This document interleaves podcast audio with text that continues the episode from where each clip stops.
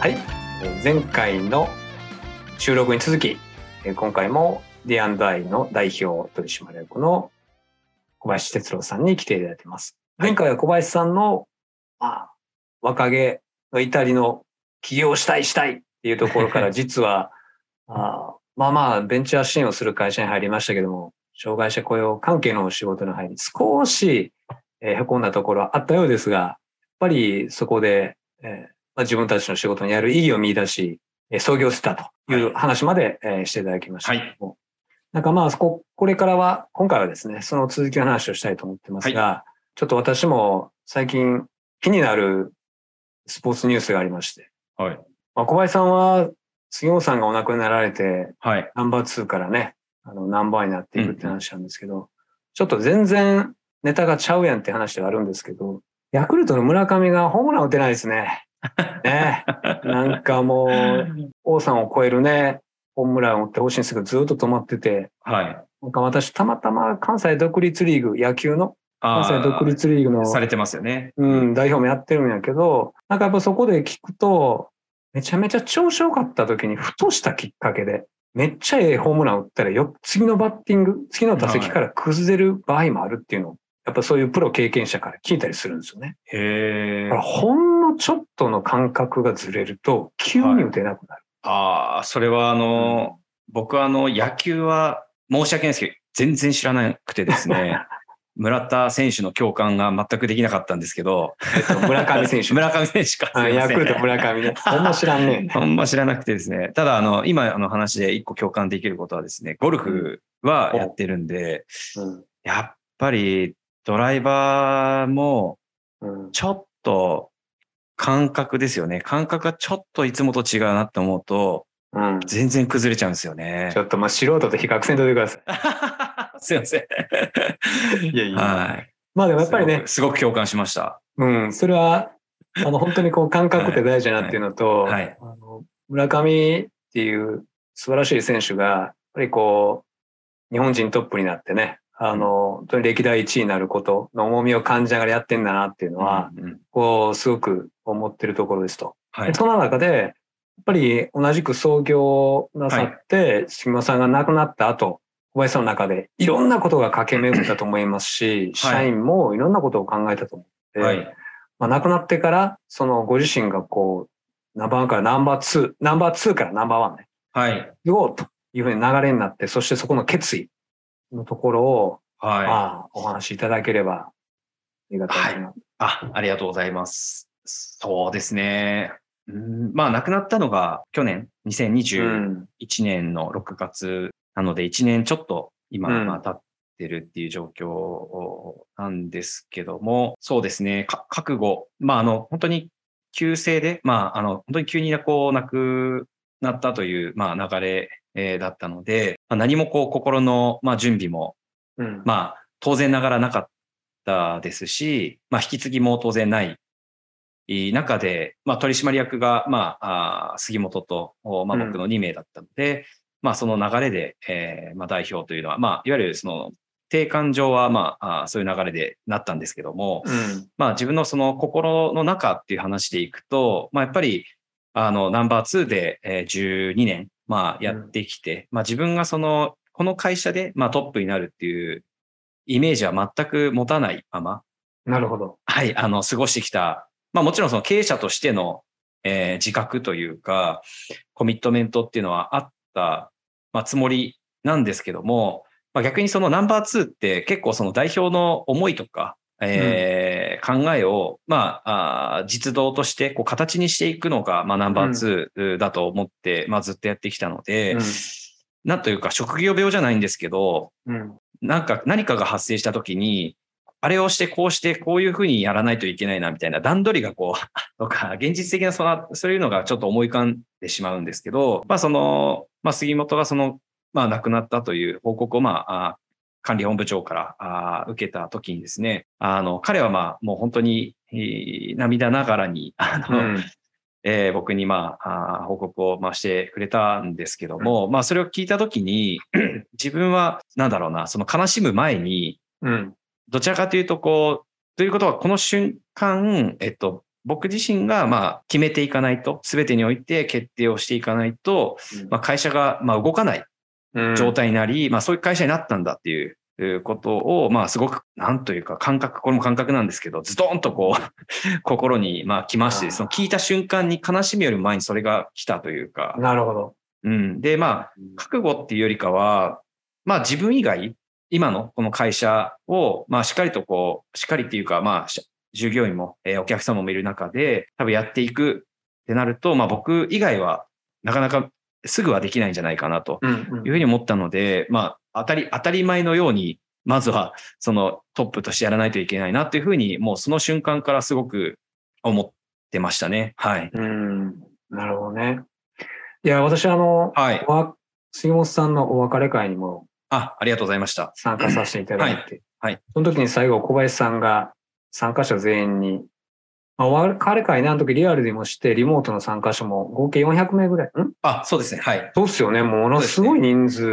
で。よかったですね。1、まあそれは2週間ぐらいでそのぐらい集まっていただいたんで、はい。ねそれは普通に驚きというか逆に嬉しかったのもあるんですけど。まあ、杉本の器というか人柄ですかね。そうやね。そう。はい。はい。せやけど最後のね、はい。小林さんの挨拶と俺ちょっとびっくりして、もうほぼほぼ紙を見ずに、まあ全部ですね。全部全く読まずに、スラスラと思いを込めて、えー今までのこと、そしてこれからやるべきことを話されてたんで、あ、絶対 D&A こっから伸びるわ。あの、はいはい思いましたよ。本当に。あーありがとうございますも小林さん社長やん、みたいな。もうすでに、なんていうんですか？この会社に対し、をどう持っていこうかっていうのは、もう頭の中あんねやなと。はい。まあそれは思ったんですけど、その後やっぱりこう、いろいろ行動に動かれたと思うんですけど、はいまあ社員と一緒にね、はい。はい。あいろんなビジョンなり、ミッションなりとかいろいろ考えたと思うんですはいけど、。はい。まあそこってどうやってこう作っていったんかなと。ありがとうございます。えっと、まあ、そこも、なんと言いますか、まあ、ナンバー2の職業病じゃないですけども、あの、まあ、杉本が亡くなって自分がトップってなった時に、まあ、どういう流れが、あー一番こう、社員にとって迷いなく、うんあの、できるかとか、いうのを、まあ、いろいろとこう考えていった時に、あ、一つは、その、すいません、ちょっと別の話になるかもしれないですけど。よく同じトップの元のでナンバー2を、えー10年以上やってる人間って意外といないという話を、まあ以前聞きましてですね。ああ、確かにね。はい。で、僕はまあ12年、あの、杉本と一緒にやってて、で、やっぱりこう10年以上経ってからは、ポツポツいろんな経営者さんから、なんで小林くんは杉本さんの元でずっとやってんのみたいな。あうん、自分で起業しないのとか、いろいろとこうお話はよくいただいてたんですよ。あ。うんはい。で、えー杉本が、まあ、亡くなったことで、意味を、まあ、ちょっとその中、自分なりにこう考えていったときに、あの、まあ、杉本に関しては、その、思いを、会社としての、こう、確固たる思いを、こう、確立、まあ、してくれたのが杉本であり、まあ、僕はそれを横でずっと、まあ、見てきて、まあ、一緒にやってきたっていうところで、託されたあー僕らっていうのは、まあ、それをこう、ちゃんと世の中に波及していく、まあ、役目なんだろうなっていうことが、まあ、自分がそのずっと杉本と一緒に、杉本のもとでナンバー2をやってきた意味なのかというふうに、まあ、自分の中でこう、落とし込んだというか、まあ、すごくそこで、まあ、腹落ちしたというか、うん。であれば、あの、自分のえー使命というのは、本当にこう D&I を、えーうん社会にとって、まあ、必要な、まあ、会社であり、まあ、社会の課題を、まあ、解決していくための、えーオフィシャルな会社に、まあ、していくべきだというふうに、まあ、思ったっていうところがまずあって、で、まあ、どういうふうに、そう、それを実際に落としていったっていうところでいくと、まあ、杉本って本当に中木さん冒頭で言ってくれたように、すごいこう、温かく、まあ、笑顔が素敵で、うん。まあ、見た目もこう、ちょっとまん丸で。そうですね。はい。もう太太鼓みたいななんかしてえーそうですね。まあもう見た目の通り全てを受け止めてくれる。で、えーピンチな時ほど結構笑ってるというか、まあ本当に何とかしてくれてた人間で、えー本当に杉本だから、えー一緒にやりたいとか、えー杉本についていきたいっていう、まあ本当にすごく人として魅力的なあ人間だったんですけど、うんまあ僕自身が、えー同じように僕についてきてくれというのはなかなか難しいなとうんえーいうふうに、まあ思いまして、で、かつ、まあその会社として、まあよりこう思いを形にしていくっていうふうに、まあなった時に、僕がどうこうって話以上に、杉本と一緒にやってきた時より、さらにこう会社の目指す方向性っていうのを、よりこう、えー明確にしていく。うん。うんうん。で、僕はそれを誰よりも信じて行動していくっていう、うんあの、そういう役回りかなと思って。なので、会社としてはミッションはあったんですけど、じゃあそのミッションを果たすための方向性みたいなビジョンっていうのが、うん。まあ、なかったんですよね。うん。はい。なので、まあ、そのビジョンを作りまして、でそう、ですよね。はいミッションが確か私これメモってるんですけど、誰もが挑戦はい。できる社会と。ありがとうございます。えーはい。ただね、はいそ。れが私の中では、誰もが挑戦できる社会ってふわっとしてるから、そうですね。これもうちょっと因数分解っていうか言語化した方がな、ええなっていうふうには思ってたら、これかっこいい、はい。えービジョンが出たじゃないですか。あありがとうございます。そうですね。まあ、はいまさにね、このえー潜在労働者層のはい。戦略プラットフォームを構築し、日本の社会課題を解決すると。ありがとうございます。カチカチな。そう、ですけどカッチカチやねんけど、伝わりますよ。ありがとうございます。なるほど。潜在労働者層の戦力化プラットフォームを構築することで日本の社会課題を解決するんですね。はい。なんかこう、そういうふうに作って、こう、言ってこられたっていうのがあるので、なんかやっぱそのあたりの、こう、うんうん実際、まあ、ビジョンのところの、要は日本の社会課題を解決するために、はい。潜在労働者、はい。その人たちを戦力化する、はいこれ。の話をね、ちょっとお聞きしたいんですけど、どうやって戦力、あ、はい。ありがとうございます。そうですね。潜在、まず潜在労働者っていううんところと、まああ、僕らが考える日本の社会課題っていうところでお話しさせていただくと、うんまずあの、日本の社会課題の一番は、やっぱりあの人口減、うんですね。はい、だと思ってまして、やっぱり人が減ることによって、あらゆるところに、まあ、影響が、うんえーマイナスで、えー作用していくっていうふうに、まあ、思って、えーいる中で、えーもう少しこう見ていくと、労働人口が減っていく、働く人が減るうんっていうことは、やっぱり、あの、日本としての力も衰えていくっていうことで、じゃあ、えっと、そこの問題に対して、その自社が、僕たちっていうのがどこをどうアプローチして、そこに貢献できるかって考えたときに、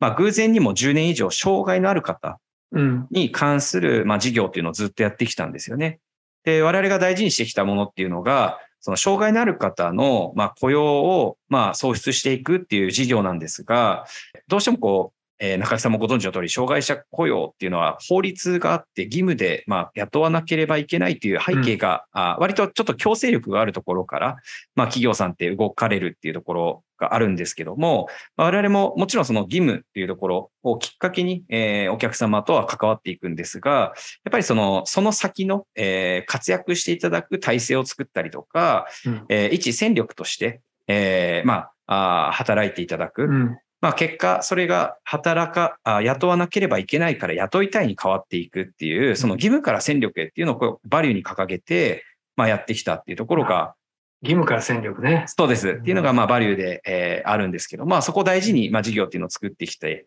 で、まあ、ビジョンを考えるにあたって、まあ、障害のある方の、まあ、あー領域を、まあ、ずっと、まあ、や過去を振り返ってやってきて、それが、なんと言いますか、ふと思ったのが、その障害のある方だけじゃないんだなっていうふうに思ったわけですよね。うん。だからそれは先ほどの日本の人が減っていくっていうところで考えたときに、あれこれもしかしたら僕らが、まあ、あの、世間的には働きづらいとか、うん。戦力って、もしかしたら思われてない方々が多い、障害のある方いうのを、まあ、ちゃんとこう戦力化していく、活躍していただくっていうのが、もしかしたらその障害のある方以外で、その潜在的にまだ、あの、労働人口なんだけども、顕在化されてない方っていうのはたくさんいらっしゃるんじゃないかなと思って。うんということは、僕らがやってきた事業っていうのを、ちゃんとこう磨く、ちゃんと磨き続けていって、自分たち自身がその戦力化、潜在働けないとか働きづらいと思われている人たちが活躍いかにしていけるかというプラットフォーマーになっていけば、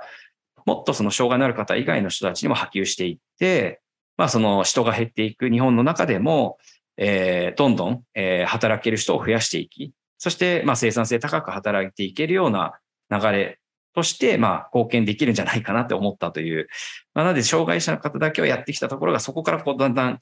振り返っていったとき、ビジョンを考えていったときに、まあ原点を突き詰めていくと、障害のある方だけじあないなっていうふうになったっていう感じですね。はい。なるほど。そうやって社会課題を解決していくっていうのはもうすごくわかりやすいなっていうふうに思いますんで、ありがとうございます。あの、次回、その具体例をおお聞きしたいなというふうに思っています。はい、ありがとうございました。ありがとうございます。